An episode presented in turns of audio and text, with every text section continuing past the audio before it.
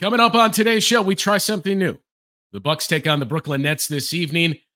We've got you set with a special game preview. Everything you need to know about tonight's opponent and what to look for on the floor. We'll get into it on today's Locked On Bucks. You are Locked On Bucks, your daily Milwaukee Bucks podcast, part of the Locked On Podcast Network. Your team every day. Welcome into Locked On Bucks. I'm your host, Justin Garcia, and thank you for making Locked On Bucks your first listen every day. We're free and available wherever you get your podcasts and on YouTube as well, part of the Locked On Podcast Network, your team every day. So we're trying something new today that uh, we're thinking will become a regular feature here on the show, and that is game day previews for that opponent that the Bucks will take on uh, that day. So jump in the comments, let, you, let us know if this is something that you like and if this is something you'd like to see opened up into a live version where you can interact and uh, maybe shoot some questions to myself, Camille, maybe even Frank will uh, be able to join us for one of these. But if you want this live and to be able to uh, interact and get your game day questions in, let us know in the comments section and uh, we will look into making that adjustment. I do want to start with the injury report because you think back to the last couple of years when injuries were seemingly a thing for this Bucks group. They defend the title, and game number two, you don't have Brook Lopez, as it would turn out.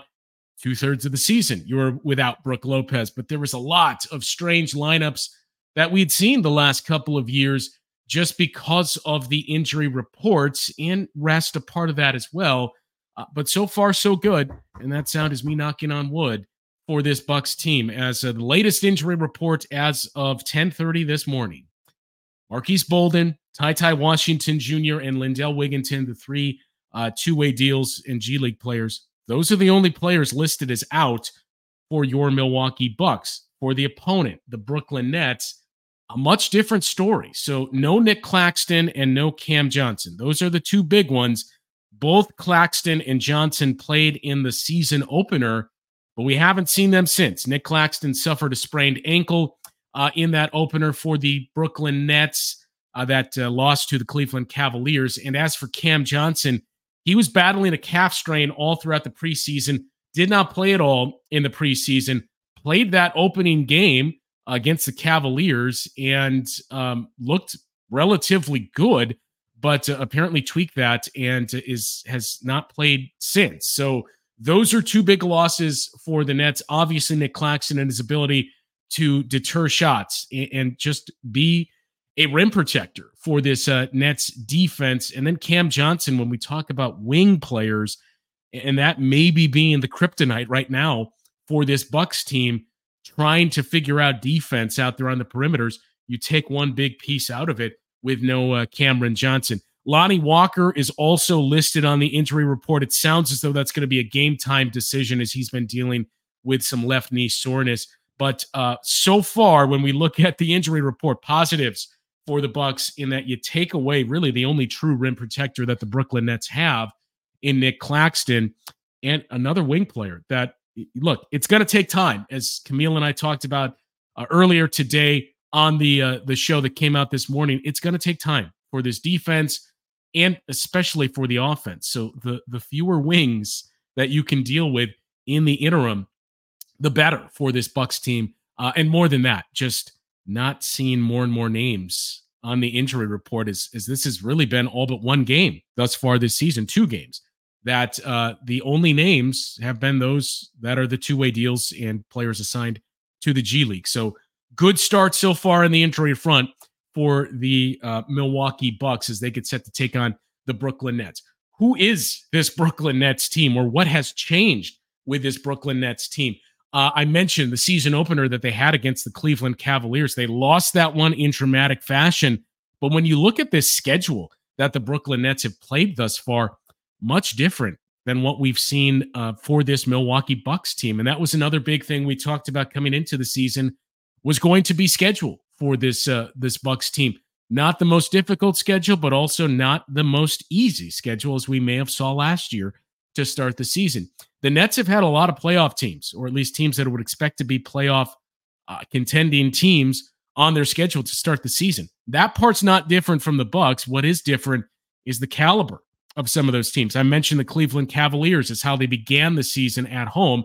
The Dallas Mavericks on the road, game number two, who thus far have looked like one of the best teams in the league.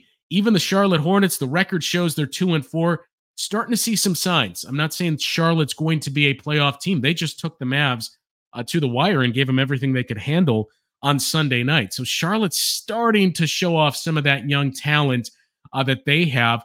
Then you had the Miami Heat, part of a four game road trip, by the way, in Dallas, in Charlotte, in Miami, and then the Chicago Bulls on Friday nights in an in season tournament game. And most recently, uh, they played at home against the Boston Celtics. This is game number two in a three game homestand for the Brooklyn Nets. And those games are the Celtics, the Bucks, and the Clippers. By the way, we expect James Harden will be playing in that Clippers game on Wednesday night. And then once that wraps up, they go to Boston to take on the Celtics for the second time in a week. So a very, very difficult schedule that the Nets are in the midst of. And a couple of things that stand out with this Brooklyn Nets team is Cam Thomas, really uh, picking up right where he left off a season ago. You remember that stretch that he had of uh, 40 point games, three consecutive 40 point games that he had a season ago you knew the offensive ability was always going to be there with Cam Tom Cam Thomas. It was just on the other end of the floor. What can happen there? When you look at how the Nets have built this team, you have enough guardrails around him. Even without a Cam Johnson right now and without a Nick Claxton, you still have Ben Simmons, who may not be the level of defender he was years ago, but still a more than capable defender. Mikal Bridges fits that bill as well. So they've surrounded him with defensive help and it's allowed him to just feast offensively. He opened up the season with three straight 30 point games 36 points in the opener, 30 points against the Dallas Mavericks, and 33 points in that loss to the uh, Charlotte Hornets, the win, excuse me, against the Hornets, and 27 points that he had last night against the Boston Celtics as well. So Cam Thomas figures to be maybe the biggest problem that the Bucks will have to address in this game. Who is going to draw that assignment for Cam Thomas today? Maybe a MarJon Beauchamp. Uh, you look at some of the, the draws that he has had thus far when you think about guys like a Trae Young, Tyrese Maxey, the list goes on of, of, of guys that we have seen. Uh, MarJon Beauchamp have to take that assignment on. It's going to continue today, you would assume, with a player like a Cam Thomas. So 26 points per game to start things off for Cam Thomas. He's been fantastic offensively. Mikal Bridges, more of the same as well. You know what to expect from him as a defender. He's averaging more than 20 points six games into this season as well. And Dorian Finney Smith, another guy that I, I know Bucks fans have their eyes on for different reasons, but he had a monster game against the Chicago Bulls in that play in tournament game. And another one of those guys that the Nets have just seemingly added in bunches of wing defenders who can also put the ball on the floor and do some scoring as well. So this is going to be an interesting a uh, draw for the Bucks tonight in that not a whole lot of size. And, and, as we mentioned, when you take Nick Claxton out of the mix, the bigs that you have now uh, for those Brooklyn Nets are going to be a smaller big in a, a Dorian Finney Smith. Ben Simmons as well, who's played five games this season, is going to have to take on some of that. Otherwise, a, a very, very smaller, a much smaller uh, Brooklyn Nets team. And Day'Ron Sharpe, I would expect to see uh, quite a bit of in tonight's game. So that's what the Nets look like on paper coming into this matchup.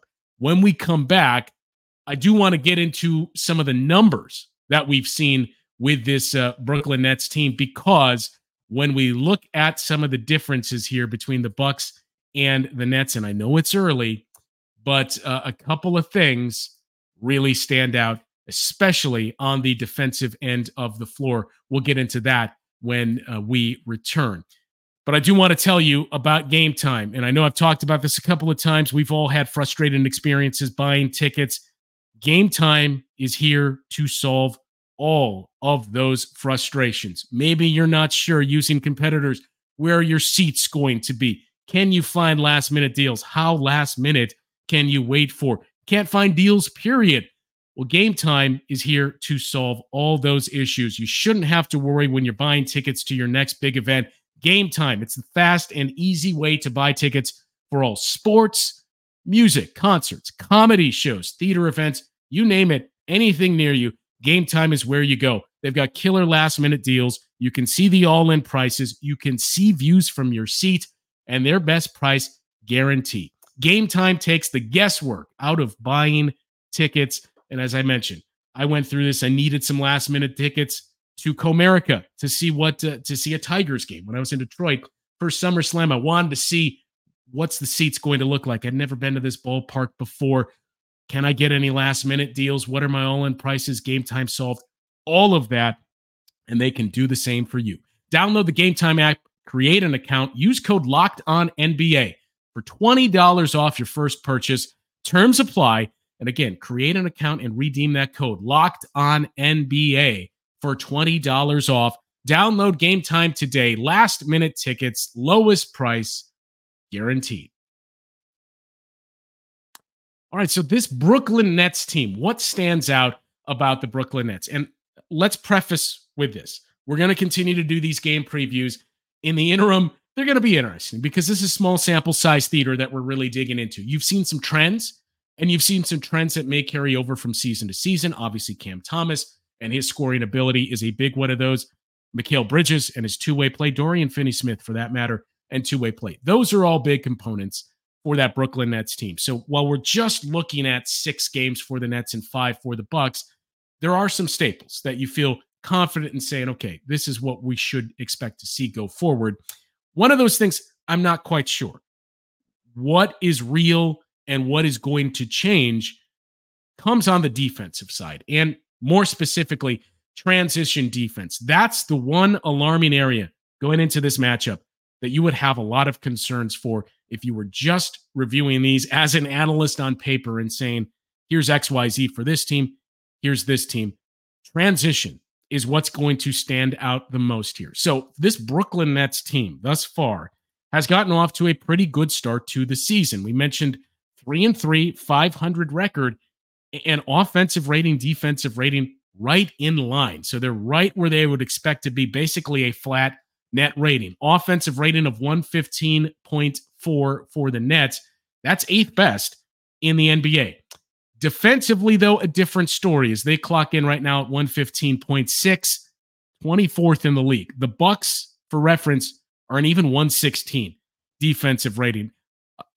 A wonder what that drop defense return did after that one game against the New York Knicks when the Bucks entered in the 130s at one point in defensive rating. But a very, very similar defensive rating for these two teams. They rank 24th and 25th, respectively, do the Bucks and the Nets. Offense is what stands out. As the Nets have been a top 10 offense, the Bucks are still 12th offensively. Now, I know I talked about this coming into the season.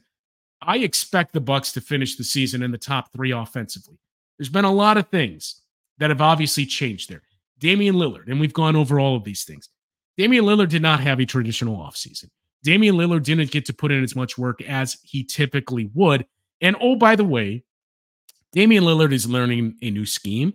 He's learning new teammates, and he's going through some things. So that's going to take time. You throw in as well that the lead assistant who was going to be tasked with running this offense is no longer here. And that change took place about a week before the season began. So it may take a little more time than all of us envisioned for this offense to get to where it needs to be. But the one area that really stands out in that the offense is not where it needs to be for the Bucks is in transition. Right now, 20% of the Bucks plays are taking place in transition. That is fifth worst in the NBA. The only teams that are getting into transition opportunities at less frequent rates than the Bucks are are the Houston Rockets, the Golden State Warriors, Chicago Bulls, and the Oklahoma City Thunder. So the Bucks are not getting into transition all that frequently. And even more troubling, they're scoring 91.2 points per 100 possessions when they're in transition. That is obviously not good. We said the overall offensive rating around a 115 for the Bucks. You expect transition to be at a much higher rate than your offense. So for that to be more than 20 points per possession less than their overall rating jumps out at just how much of a struggle this has been. The Bucks are 30th in the league right now in their transition offensive efficiency, and it's by a wide margin. They're the only team that is not in the 100s in that rating transition wise. So that is an area when we say this offense is going to take time. That's the big one that you point to that it continues to show. Look, they got to, you know, as Adrian Griffin said, offense helps defense and vice versa, that our defense has to put the offense in those spots. We've seen it, not a lot, though. Again, it's the fifth fewest transition opportunities. But when they are getting those, they're not converting. So it just starts with getting more transition opportunities. And that starts defensively with just coming up with stops. Saw more of that against the New York Knicks on Friday night, but you got to continue to build upon that if you're the Milwaukee Bucks. I point all of this out because the Brooklyn Nets are not going, going through those same issues. So Brooklyn right now in the middle of the pack in terms of the number of transition opportunities that they get. They're clocking in at 13th uh, in the league, but they're in the top 10 in what they do with it. Their rating is 133.3. So, as we said, you expect that mark to be higher. The league average is just under 125. So, that number should be higher, and it is for the Brooklyn Nets. They're doing a great job scoring in transition. And I think a lot of that speaks to number one, Ben Simmons and his ability to push the basketball up the floor and find shooters, but also a number of wing players and guys that can handle the ball that the Brooklyn Nets have that goes a long way in juicing up your transition offense.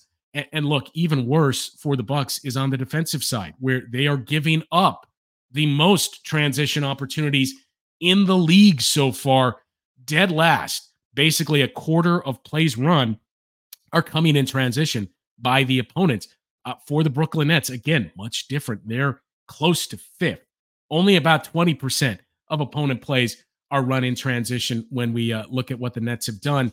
And the Nets have done a great job in maintaining that as well. They're sixth in the amount of looks the opponents get in transition and sixth in what they do defensive rating in transition, whereas the Bucks are 30th in both of those. Opponents' rating is nearly 150 in transition against the uh, Milwaukee Bucks. So it may come down to transition defense and offense, just transition overall in tonight's matchup, who performs at a better level on both ends of the floor is likely going to go a long way in determining who wins this early season game between the Bucks and the Brooklyn Nets. We'll take a look at the defense as well and what we saw on Friday night, what can carry over against this Brooklyn Nets team, and what to keep an eye on as uh, we go into the final segment of the show here. But want to tell you once more about FanDuel and right now, new customers get $150 in bonus bets with any winning $5 money line bet. That's right, 150 bucks if your team wins. If you've been thinking about joining FanDuel, there is no better time to get in on the action. App is easy to use. There's a wide range of betting options that include spreads, player props, over-unders, and more.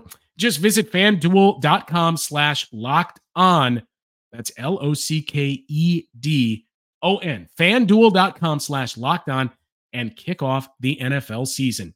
FanDuel, official partner of the NFL.